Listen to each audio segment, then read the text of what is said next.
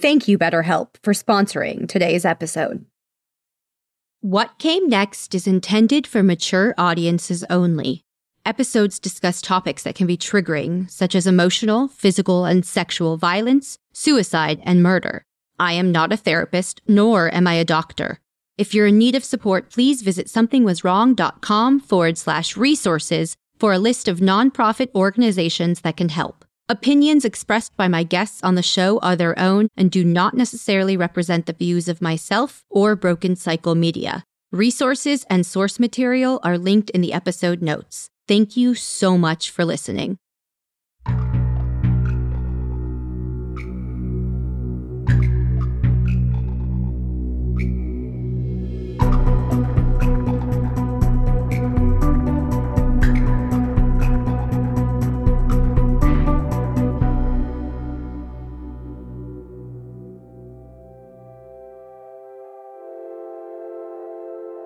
I actually cannot believe that this is an update that I have for you. I still am in shock that all of this happened. I had no idea when this podcast came out two months ago now that I would have an update in my journey already. It has been wild, to say the least, but the last month or so in my life, I have a renewed faith in the system, to be honest. It feels wild to be saying that, but these are some wild fucking updates, and I can't wait to tell you. Before I continue, I do want to say thank you to Tiffany. I don't know what I would have done without you these last couple months, the last month for sure. Without your presence there that day with me, I'm just so thankful for you. So let's pick up where episode one left off. I had mentioned I had a petition going to keep my brother in prison forever, just so he wouldn't get out. The parole system had been kicking in high gear. He had a parole hearing at which he had threatened my life, my children's lives. Then he had postponed his hearing after requesting a move up north to prisons. I had filed with the parole system for that death threat. This is a letter I got in response from the prison system after I had filed against my brother for the death threat. This says, this correspondence is informing you that the prison, I'm not going to name it, has conducted an inquiry into your concerns regarding the statement made to you by your brother, inmate Jesse Winnick, during his parole suitability hearing. Specifically, we retrieved the transcript and they actually quoted it says, according to the transcript, he stated, I'm going to ask some friends to come to see you. Then he says my address, which I obviously won't say. Is that where you still live? And then he repeats my address. It says, although we understand and empathize with you, what you've been through and the loss of your mother, that statement alone is not suitable and does not meet the criteria for a threat. However, that is completely ignoring the fact that he was slicing his thumb across his throat the whole interview. And also, I believe there was an explicit threat about two sentences later. So, not only did they not take my threat validly, they also just kind of ignored me and pushed me away. So that was where I was at when I received the March 23rd phone call. At about 8:30 in the morning, I literally woke up to a phone call informing me that my brother, Jesse, which I don't like to call him my brother because I don't want to claim him. I also, for what it's worth, I used the word Rory in season 7. That was because I had just used the name Rory in my book that was going to be coming out and I chose to do that because writing the word Jesse that many times and having to see it was a task that was insurmountable for me. So on March 23rd, I got a call, and the call said Jesse has postponed his parole hearing again. I about lost my damn mind. First of all, I knew that I would be getting a notification at some point because 2023 was when the postponement was until. I didn't think it would be another postponement. I didn't think that was actually a possibility. However, that phone call, they said he has postponed his parole hearing. I had a meltdown. I started crying immediately. I was like, How is this even possible? You need to give me more information. The poor young girl on the phone did not have that information. So she said, I'm going to put you in touch with my superior.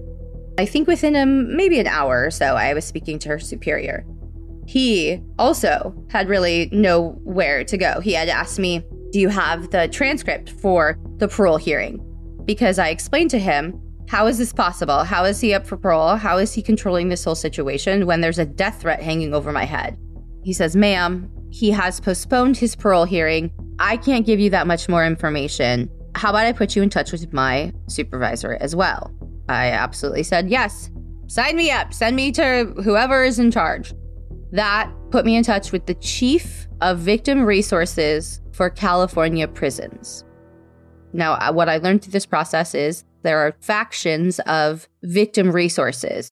Before the inmate is sentenced, you would be getting victim resources from the jail system or the court system.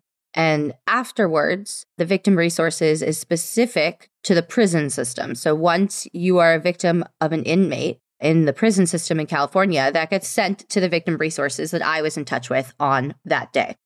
The chief calls me back. This is all within one day, by the way. I feel very blessed and thankful that they were taking this seriously. I obviously was having a very hard time. The chief hops on the phone. She's very congenial, very kind. She said, Look, I can tell you that your brother postponed his parole hearing because he has too many charges against him currently. And I said, What do you mean? She said, Well, last time, you know, you were there at the hearing. He postponed it because he wanted to take self help classes and try to go into his parole hearing being more suitable. And I said, Yeah, I heard that pile of shit. He did it right after threatening my life, saying, Yeah, maybe I'll take some self help classes and get better. Then she said, This parole hearing, he actually postponed it because he's up for new charges. I said, I think I know about that. A woman at the prison last time said he was up for attempted murder and he's got a lot of charges against him right now. And I said, What does that mean for me? the chief victim resources person said, it means that you should probably get to the bottom of what those charges are. I see he attempted to murder somebody. That is a big charge. I'm preparing myself for everything mentally, basically, at this point, thinking, I don't know if this is good. I don't know if this is bad. I don't know what's happening. And she said, I'm going to walk you through getting the information off of the internet. I'm going to help you figure out what your brother's charges are exactly. Let's figure out what's happening and let's get some more information.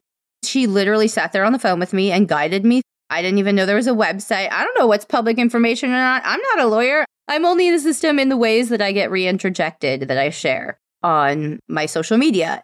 Anyway, she's sitting there on the computer with me. She says, Here, it's only $4. This is how far I got. I found all his information. You just need to pay the extra $4 and then you get everything. So I did. And I received a bunch of information. I deciphered it with her. In the end, she says, This is the courthouse that your brother has a hearing at. Do you see that? It says March 30th. This is March 23rd, by the way.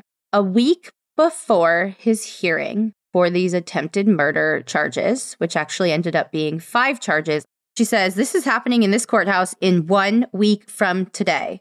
This is what you can do. You can file a police report to try to get your brother for this extra crime of the threat you can try to call the DA on the case, figure out what's happening on the 30th. I called the courthouse. A clerk picked up. I asked her for information. She said, I can't really give it to you. I said, Well, can I find out the DA's name on the case? She gave it to me. I went to the internet. I Googled that DA and I found his information.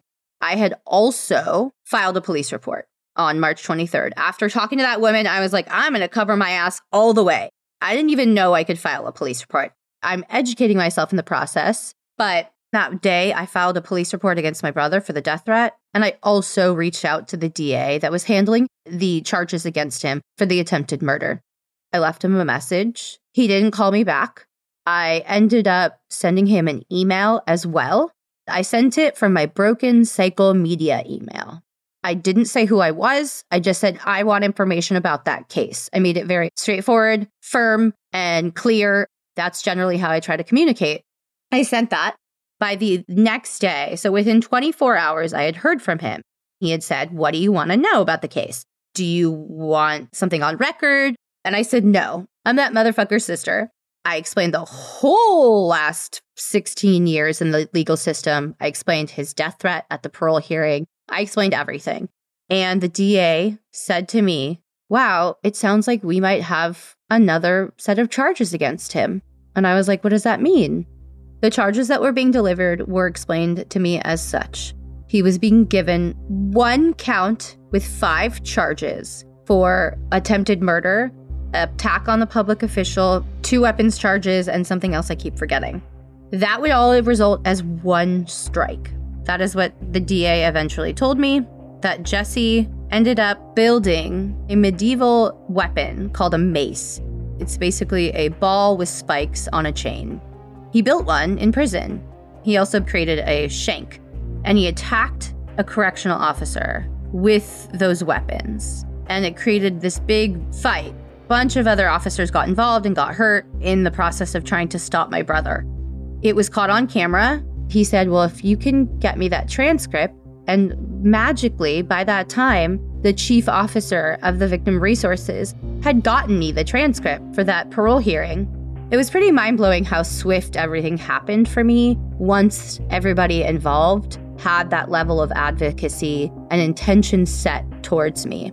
I had already been in contact with the DA, and this is six days until my brother's hearing. Leading up to that March 30th hearing, he actually refused to attend the other ones. Before, he was refusing to even get on the fucking bus to get to his hearings. Eventually, they had used force to get him there. There has to be a decree delivered to get somebody there by force or some order given. He had been moved up north to a prison to be near family that supports him. Yes, I have family that supports him. It's mind boggling to me every day. It's even more mind boggling because when I was reviewing the transcripts that the chief victim resources officer sent me, I noticed Jesse actually literally asked to be moved up north. They said, Yeah, yeah, sure, we probably can. And then he said, If you don't, I'm to fucking kill somebody here. He basically said, If you keep me in the prison I'm in right now, I'm to kill somebody and then he attacked an officer. The fact that his victims were correctional officers also made it so the system wanted to work for their favor. I know he had been in many other incidents with other inmates, and they had never seen any more consequences for that. That's another reason why I think this unfolded differently. In that week before Jesse's hearing, I also sent the DA information from the transcript. I said, hey, he actually threatened to kill somebody if they left him in this prison. He tried to kill somebody and then they moved him. He was like, thank you for the evidence. In the week leading up to the hearing, I also turned in all the paperwork that I have letters that Jesse tried to hire that hitman and created this stalking plan for this inmate that was from jail that last ditch attempt four years after my mom's murder. I had those letters. I gave him everything.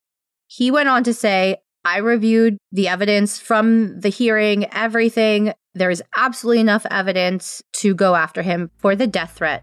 The DA made it very clear that he was worried about getting these sentences tacked on to Jesse's crimes before his parole for my mom's murder was up again.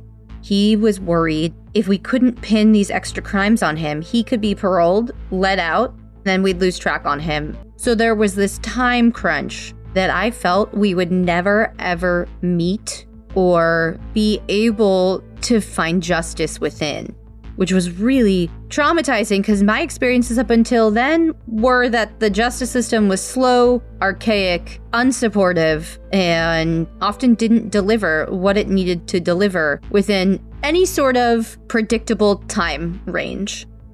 The DA asks if I can come on March 30th. Fortunately, I had my kids. Unfortunately, I couldn't attend. It was about an hour and a half drive from where I live anyway, so it was kind of a schlep to do that. He said, "You know what? No worry. It's it's just a hearing."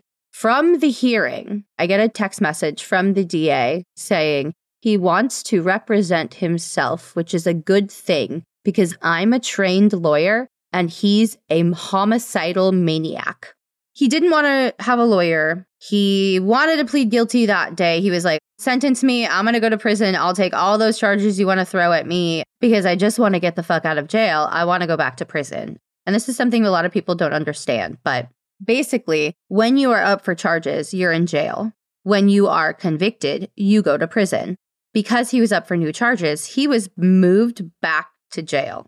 Jesse pulls this shit about not wanting a lawyer and just wanting to get out of jail. And the lawyer says to me after the hearing, Jesse is saying he wants to plead guilty. This might be all wrapped up. We're going to set another date. Do you think you can come to that? And I said, yes. If that is the final date, If you think that's going to happen, I will be there. I will do my best.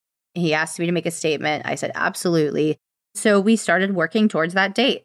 And that was April 17th, 2023. I am going into it extremely nervous, absolutely hopeless, thinking this is just going to be some more trauma. I don't know what to expect. The DA, who at this point I had built this relationship with leading up to the 17th, at whims, I would text him and I would say, Oh my God, what if he has like a killer try to show up at the courthouse to kill me? What if he's hired somebody? I don't know. My mind is running wild. So I would always text him with these worries.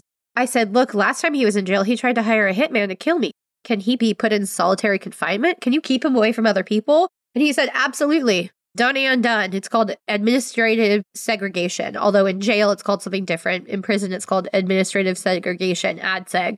But basically, that's how much he delivered for me. I said, Can he be solitary? He said, Absolutely. He will be solitary, so he cannot hire someone to hurt you. That was really only my biggest fear in jail. I apply to be media so I can record it.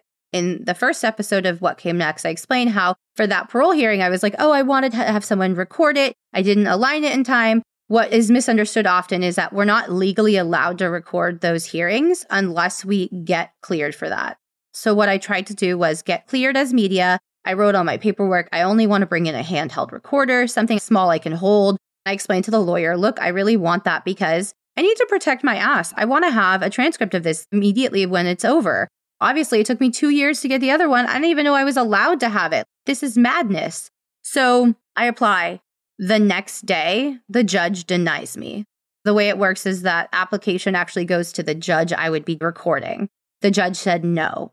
I had another meltdown. I was like, what the fuck is this woman trying to keep me from? I reached out to the DA. He was so gracious and graceful in his responses to me, which I'm super thankful for. Anytime I had an issue or a worry, he would always respond in some gracious way. When I was pissed off about the media approval or disapproval, rather, I said to him, I'm like, why? And he said, I don't know. I'll go talk to the judge. He went down to the judge and he pleaded with her. He said, Look, this woman has been victimized for so many years. It took her two years to get the transcript from the parole hearing. She just wants to cover her ass. She said, No, it'll make it a hoopla. I don't want that in my courtroom. I was pretty upset. I was like, this woman is not aligning with me. She does not want to support me. I felt very unsupported going in. The Friday before the sentencing, which was a Monday, my aunt, the one that I keep in contact with, who is basically my children's surrogate grandmother in the wake of losing my mom, she texted me and said, My other aunt was going to be in town. So immediately, the first thing I'm thinking is, she's there to support Jesse and I start panicking. I'm thinking, oh my God, he reached out to her and told her that he's up for a death threat against me and she's to go and speak on his behalf. My mind is just running elsewhere. I texted the DA, hey, trying to manage my expectations here, but will anybody be able to speak for Jesse's behalf? And he said, no, nobody will have the ability to speak except the victims. At that point, I didn't even think to ask whether the correctional officer that Jesse attacked would be there. It turned out he wasn't. The DA explained that the people that are attempting to add charges to the inmates, they almost never show up. So, literally, the people in this courtroom almost never hear an impact statement from a victim, and that will come up later. I, after hearing that, felt a little better about my aunt being in town. I was thinking, well, if she's going to support, at least she'll just be sitting there. Then I thought, I guess this is actually almost a good thing. She'll hear the reality that he is pleading guilty, supposedly at this point, to a death threat against me and my children. If she continues to support him after that, then that's just completely denying my entire experience. But I had you, Tiffany. You checked in. You were so amazing. That sentencing week, literally, I could not have gotten through without you the person who's normally there for me, my aunt, is experiencing something right now that is keeping her from being able to do that. She's still very much in my heart and giving me support via text and calls and stuff, but she couldn't be there in a physical capacity. So I just don't know what I would have done without you, Tiffany. The listeners don't realize how deep our friendship is and how much we support each other offline.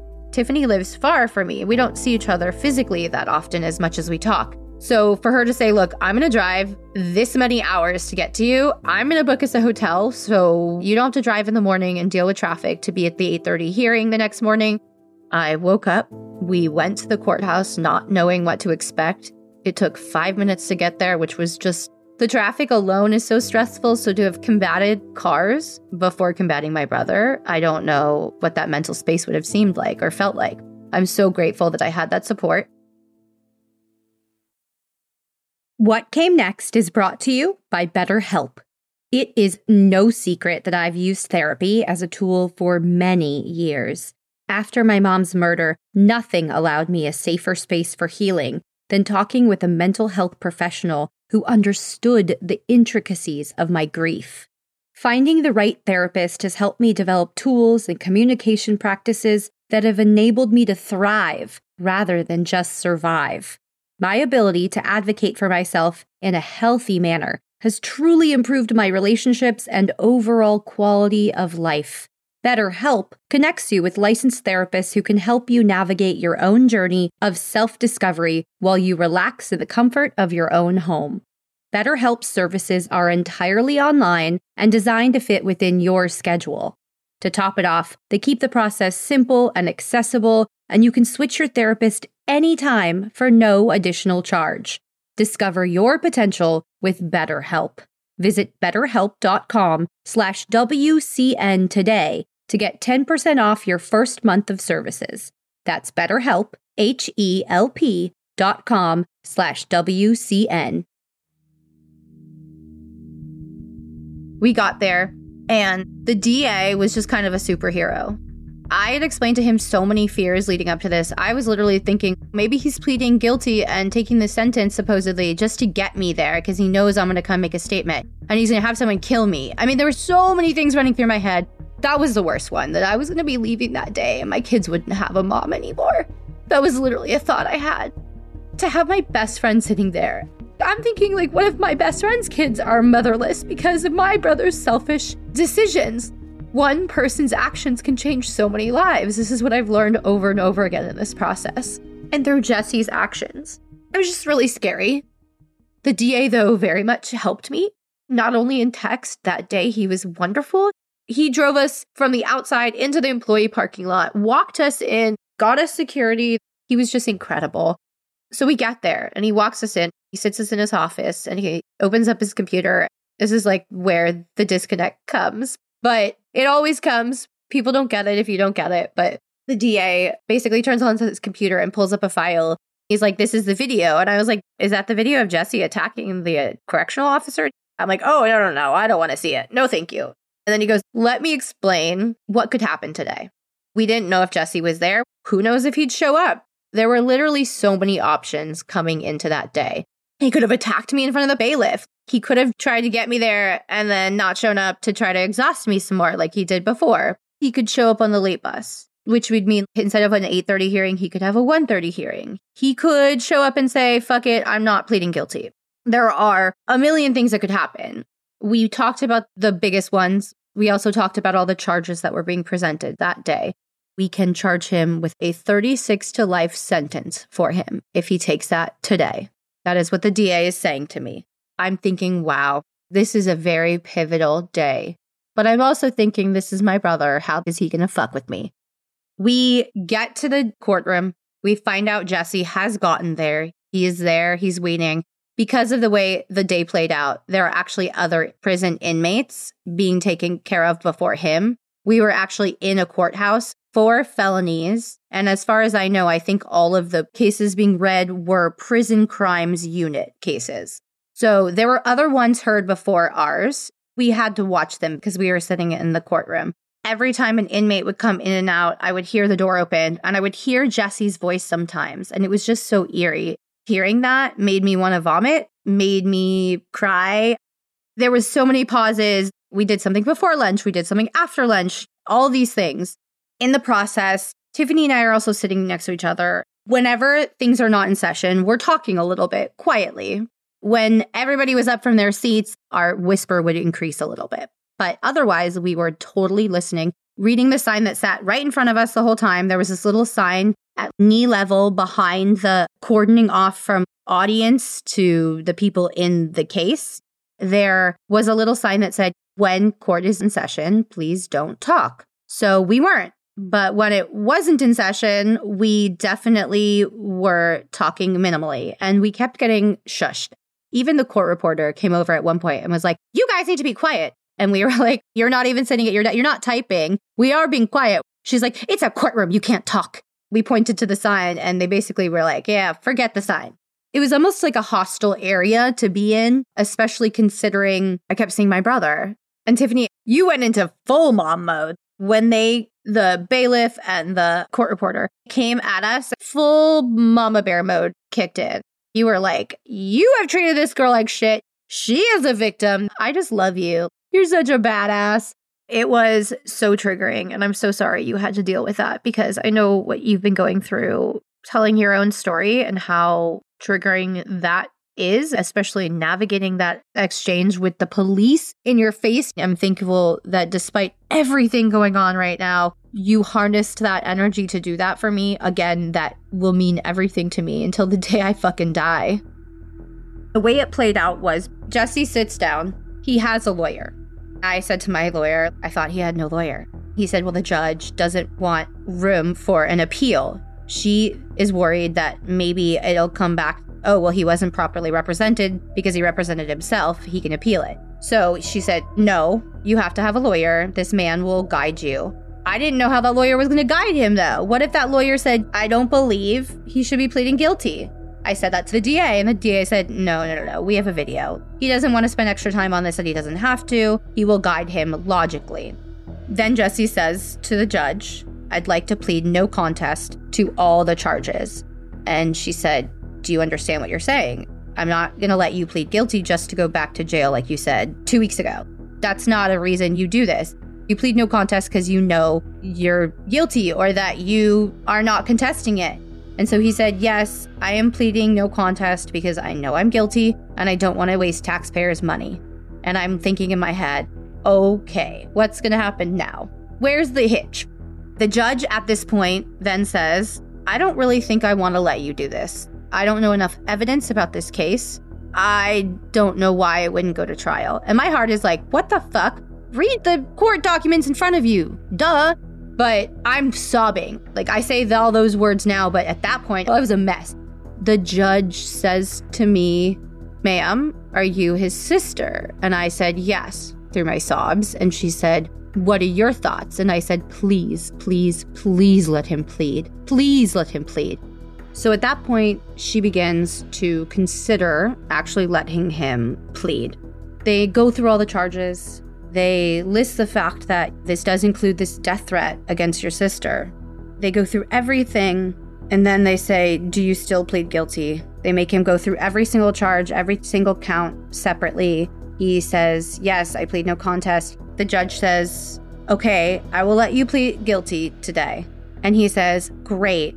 I'm actually going to take it all back if my sister makes a statement. I about damn lost my mind. So he had said that to his lawyer. I see him lean over, tell his lawyer something right after pleading guilty. Then his lawyer comes and tells my lawyer this. I see them talking and I can make out their words enough. By the time that the DA gets to me, I say to him, Wait, did he just say he would plead guilty but take it all back if I make a statement? And he says, Yeah. And I was like, Motherfucker, I knew he would do something like that. So I'm left in this terrible spot of younger Amy being like, I knew he would do this. I knew he would do something like this. I'm thinking, oh my God, he wins again. And I'm thinking in my head, do I lie and say I'm not going to make a statement and then afterwards make a statement anyway? But I'm not a fucking liar. My honesty is my number one trait that I stick to the most. So I'm thinking, no, I cannot do that. I'm thinking, why does he win again? No, my lawyer, he's like, What do you want to do? And I say, Tell the judge. The judge doesn't even know this is happening at this point. This is fucking crazy, right? Like, she must have some feedback. They go up to the bench. The judge says, Sir, it's her legal right to make a statement. This is not signed and delivered yet. But you can't say she can't make a statement. She gets to make a statement whether you want her to or not, especially if there is a charge for a death threat against her, she is technically a victim on file in this situation today. So he actually fucking ends up pleading guilty. It was just like a, ah, she has the right. And he stepped down. And after lunch, he ended up pleading 100% guilty to all charges. Before I make my statement, Jesse starts swearing at me and they say, Sir, sir, sir, get in control. So he's already had an outburst. I start making my statement and he starts talking over the entire thing. Mind you, when I am reading my statement, which was pretty long, Jesse and his lawyer are talking through the entire thing. I'm thinking, why are they not being shushed? Rather than lose my shit, as I might have done as a child or as a younger person, I just kind of was very stoic. I stopped talking whenever they were talking. And at one point, the judge said to me, Ma'am, you can continue. And I said, No, I can't, not as long as he's talking. The whole point is for him to listen. He can disassociate, but he may not talk over me. She says, It's his lawyer talking. And I said, Well, I'm just going to pause. If anybody's mouths are open, I will not be talked over. So I did. I kept pausing. It took me a while to finish. I cried a fuck ton, but I, for the first time, faced him and called him out for molesting me as a child. I called him out for all the terror we faced. I talked about how wonderful my mom was. She was a tough cookie. Life hardened her a little bit, but so many people looked to her for guidance and love and loyalty. She was a rock for a lot of people, and he took that from so many people. I talked about the petition of 5,000 people that signed their names to be part of my journey. And I do want to mention at this moment that as I was sitting there all day long, every point was hard, even in the points when I was listening to somebody else's hearing or there was nothing happening. That was where my anxiety was spiking because I had nowhere to focus my energies on. And so, what I would do is I was sitting there, I would read the pages of the petition and from page one, which was the names of my dear friends and my loved ones who have been a part of this journey from the beginning, all the way to the last page that was signed the day before April 17th and that sentencing, it was so impactful. Those names buoyed me. I told Tiffany I was reading those names, and that's what I was talking about most of the time. And then they were telling me to shush. I was bashing myself with you guys, with all of your love and your support. In my statement, I also read some comments from that petition I didn't name anybody who shared them. I mentioned how often I feel like I'm alone, but in that day on April 17th, I wasn't. I was in no way alone. I ended my victim impact statement by saying, What I learned through Jesse's actions is that one person's action, one simple choice can change so many people's trajectories, hundreds, thousands of people's trajectories. But in the same vein, the DA's decision to do a little extra work for me, to go out of his way, the judge's decision to hear this and let him be sentenced and not take it to trial, that changed my life too. All of these little decisions absolutely freed me of so much. I finished my statement. It was one of the hardest things I've ever done, but it was freeing. After I spoke, the judge said, Sir, do you have anything to say? And he said, Yeah, my sister's just a bitch, cunt, liar. She's just making all this shit up, which is funny because I have all the receipts. He had just pled guilty to threatening my fucking life. So what am I making up? The judge says, Sir, this is not the time or the place to resolve that. There are other ways to do that. And he said, Yeah, I know. Because if I tried to, the bailiffs behind me would shoot me he basically was saying, Oh, the only way I'm going to solve this is murder or attacking my sister. And I was thinking of doing it right now, but those guys would hurt me. But that was that. They walked him out. I'm just going to record this in the car. Amy's not with me anymore. It's 3:02 p.m. on Monday, April 17th, 2023. And I am so incredibly proud of Amy and what she just did reading her victim impact statement.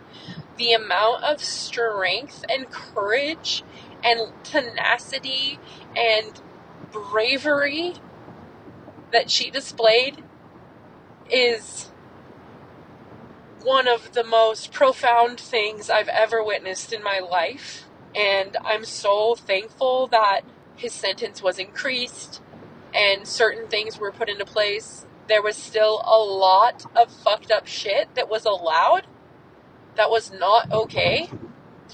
Particularly, the behavior of the stenographer in the courthouse was absolutely unhinged for no reason.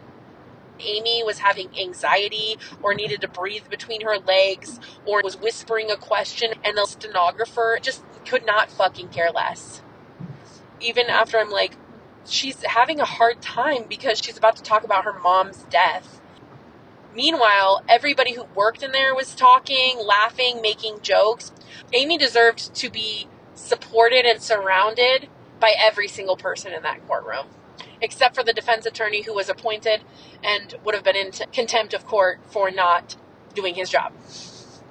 Before the court session started, one of the sheriffs, he threatened that he was going to kick me out of the room and told me to be calm. And I said, I am calm. And he looked a little scared, I'm not going to lie. And he said, okay. And then he walked away. Meanwhile, they let Jesse literally turn to Amy and call her a fucking fat, ugly bitch in open court. Then he proceeded to talk, and his defense attorney proceeded to talk while Amy's in the middle of reading her statement. And she stops and says, like, I've waited 16 years to read my statement and he's talking and I will wait until he is done talking because I deserve that. And then the judge was like, he's not talking, his defense attorney is talking. They were trying to silence her while she was just processing the trauma. And then they let the convicted fucking murderer talk while she's sitting there reading her impact statement about being sexually abused by him and they let that motherfucker sit there and chat with his defense attorney. What planet are you people on? Even after they heard Amy's statement, even after they heard everything that he had done to Amy, they were still worried about the wrong shit. Amy does the unthinkable, goes and puts herself through all this fucking trauma and all this fucking bullshit after 16 years. After she talks about this in open court, one of the sheriffs who had already yelled at her three times for existing too loud, he comes up to us and he starts talking to me. I didn't even hear what he said. And I said, Am I allowed to talk? He said, Yes, and looks irritated at me, like I'm just being a sarcastic little bitch. And I actually wasn't. I was being serious because I am scared of cops. Since the Los Angeles County sheriffs treating us like we're the fucking murderers are the same people who fucking murdered my brother. He's now standing over me while I'm in a seat. And I'm like, Can I talk? And he says, Yeah. And then I start talking, and the stenographer start yelling at me. And I'm like, He literally just said I could talk we're being treated like that for anxiety whispering in the corner, waiting for the fucking murderer to hopefully not attack Amy, as he's threatened to do, and has harmed and has tortured her for 30 fucking years now? No, no, no, no, no. They were just worried about the wrong shit. They're worried about us whispering to the police officer whether or not we need a police escort to get out of the building. That's what he was asking us, by the way that's what happens when you have to go face a murderer in court who's made death threats against you, like Amy just did. So they asked us if we wanted our sheriff escort. And then they started yelling at us. And I'm like, cornered by this Los Angeles County sheriff. And I start crying, and I'm like, please just let me out of here. I honestly, I was so pissed. I had to leave the building. I was crying. I was so upset. I was just so mad on Amy's behalf, on behalf of every victim that I talked to who has experienced that kind of treatment by the system. I'm just so pissed about that. How about hold the fucking murderer to the same standard you're holding the victim? While Amy's literally giving her victim impact statement, do you think the judge ever once instructed him to shut his filthy little mouth? No, not one not anything. This man is sitting there with three Los Angeles County sheriffs surrounding him because he's such a violent and dangerous offender. And they're worried that the victim might be crying a little too loud for their comfort? So sick of people being worried about the wrong shit. I'm so sick of victims being treated like this in our systems. And I'm so sick of seeing the people who actually want to do the right thing, like the DA, being surrounded by assholes who make their job harder. I can't tell you how many police officers I've met in the last year who want to do the right thing, but that they are afraid to do the right thing. We need to not only improve our systems or the victims or the victims' families, for the people who are convicted falsely, we also need to do it for the people who work in law enforcement that are trying to do the right thing because they care, because they have empathy, because they're trying to actually do their job. I've had those conversations with law enforcement where they say, I love my body cam. I love the law. I believe in your right to free speech. They're also the people that we need to fix these systems for because they're out there trying to do the right thing, working twice as hard as the people who are doing the wrong thing. That's not only making it harder to get, to get justice, it's making it harder for the people who we actually want employed in these systems to stay. I feel changed, even though they were relatively hostile after we finished everything and all the proceedings were over and he had gone back. They came at us again. What the DA explained to us was that courtroom never sees victims. That was a prison crimes unit, which means that the people that they're dealing with are either inmates or correctional officers, in essence. And those are the only two people, factions of people, and either one of those are the victims or the perpetrators. They don't ever see victims like me in the courtroom. The DA was saying the reason why they're acting like this, this makes a huge impact on us. We also need to hear this because there are other sides to a lot of these crimes, and we don't hear that side. So I feel like they're just not used to navigating careful relationships with victims, but they were coming at us like a whole lot of heat. It was really triggering. It was traumatic to see his face, to have to stand up against him. It was really fucking traumatic to feel like he had more power in that room was super fucking traumatic. To hear him say, I'm gonna plead guilty, but if she makes a statement, I won't, that was traumatic. To have to worry about being shot, every ounce of it was traumatic. But the moment he pled no contest, he took the sentence, that moment I walked out of that courtroom, I told the DA, I felt instantly lighter. And it was all because of his hard work. He did the most he could possibly do. He went after him for the five charges against the correctional officer, which he received and took 30 years to life sentence for. He got more for an attempted murder of a correctional officer than the actual murder of his mother. Yes, that is a fact. However, they also gave me retroactive justice, which I didn't even think was a possibility this is something I learned later in my process with Jesse, but Jesse was actually given a youth offender status. When he killed my mom, he was 25 years old and nine months, three months shy of the age of 26. 26 in California is the statute at which you are an adult in terms of murder. So if you're under 26, you're a youth offender. Well, this entire time, he's been carrying this youth offender status. And that has been what's most enabled him through the parole process. In fact, when I got that transcript, it literally said, Sir, we are going to highly consider your youth offender status. So, this judge and that DA on April 17th actually went backwards and gave my mom more justice. This is the piece that absolutely crushes me, builds me back up, fills me with hope. They went backwards and removed Jesse's youth offender status. So he is no longer given that benefit when he goes to parole hearings. I think that I want to share this more, not only just to applaud the system working effectively, but also to give people resources and knowledge. If I can tell you, look, you can get more justice now, even though your loved one's murder was 16 years ago, even though your abuse was 20 years ago, this is something that can happen. They also gave him six years for the death threats against me and my children. So to be heard and validated after I'd been denied from the prison, after I'd been denied from loved ones who didn't believe me, to just be believed by that DA and supported and told I'm gonna go after him. He told me at one point, I don't care what he tries to plea, I will not take a plea deal from this man. He needs to get this full sentence. And that's what he did.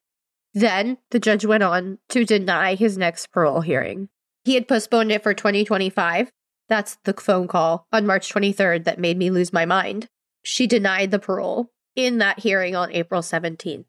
She basically said, Sir, this is enough. You're not rehabilitated enough for parole. You have all these new sentences, so we are denying it.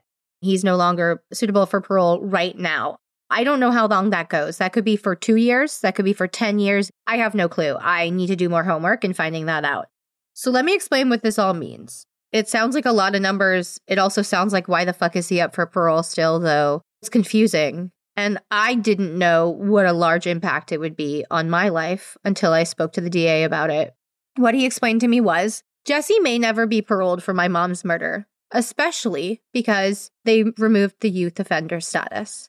But because he's already entered the parole system, that judge denied that parole suitability once that parole denial is over and he's up for parole again for my mom's murder specifically, he may not get it.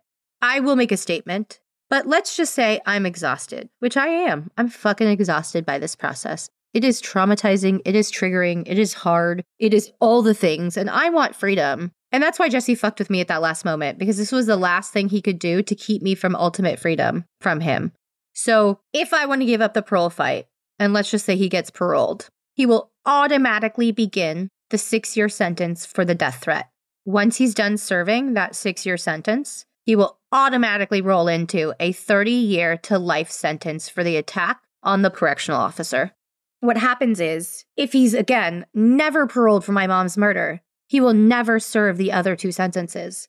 But if he is paroled and I just want to give up, I can rely on the fact that he has a 30 60 life sentence in California, there's this three strikes law. If you have three major strikes on your record, there's virtually no way you're going to get out of prison. My mom's murder was one strike. The correctional officer attack was another strike. So the fact that the DA took my charges seriously and pinned the death threat on him actually made it so he had his third strike.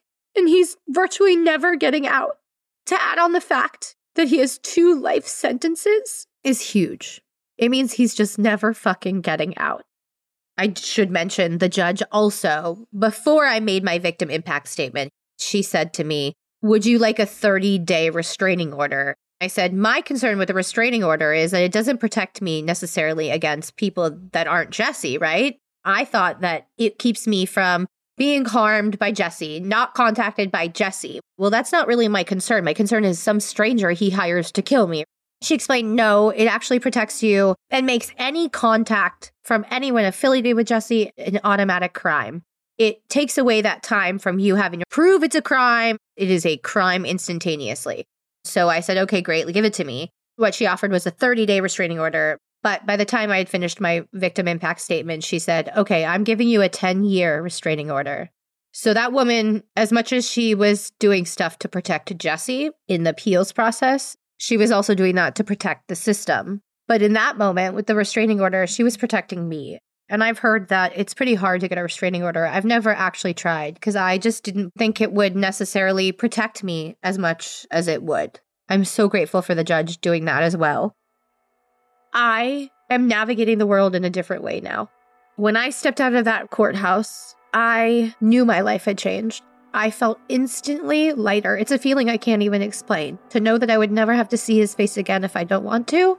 When I walked out of that courthouse, I remember the DA said, like, how do you feel? I said, I feel so light. And my first thought after that was, I don't have to lie to my kids anymore. The one thing I ever lied to them about, the one thing I ever said to them that was a falsehood was, Is Jesse ever getting out of prison? And I would say no, because I just would hope and pray that he wouldn't. And I didn't want my kids to live with that fear. They know about him, they know what happened. It came out in a series of ways. To end that day, when the DA said, How does this feel? I said, I can tell my kids with utmost confidence and honesty that Jesse is never getting out. And that felt so freeing. So when people say, How does it feel? Like literally, light. I feel light. I get to go navigate the world not having to say, yeah, but my brother might get out of prison and try to kill me. There is still a fear of him trying to hire someone from within prison, but that wasn't my biggest fear. My biggest fear was him getting out, and I never have to fear that again. I'm in love with the fact that mom got more justice that day. At this point, she's gone, and there's nothing that can bring her back and there's nothing that can make it better. But I didn't know there was retroactive justice for her. I didn't know we could get him as an adult offender. No one educated me on that, and the DA just did it, and my whole world changed. The way I look at the country I live in changed the way I look at the justice system that I have gotten traumatized for 16 years by. It's changed. I have faith. I have hope. The month after my podcast came out, and within three weeks of that filing of my police report against Jesse for the death threat, he received his sentence. He was convicted. I made a phone call to the detective that was assigned to the case on the death threat through the sheriff's station that I was filing. I said, Hey, dude, I know I just filed this like three and a half weeks ago or something, but he's already been sentenced. And he was like, Wait, what? And I was like, Yeah, I know. Swiftest serving of justice ever, which just infuses me with so much hope and so much knowledge. I want to put into perspective that this is the first peace and freedom I have felt in so long.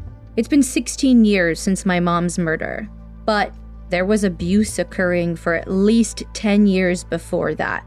So I'm talking about 26 years of abuse at the hands of this man that continued while he was in jail, that continued while he was in prison, and now this prison crimes unit courtroom and the professionals that work from it gave me the opportunity to be free, to be lighter, to move on in a way that I've never been able to before because I kept being reinterjected into the system.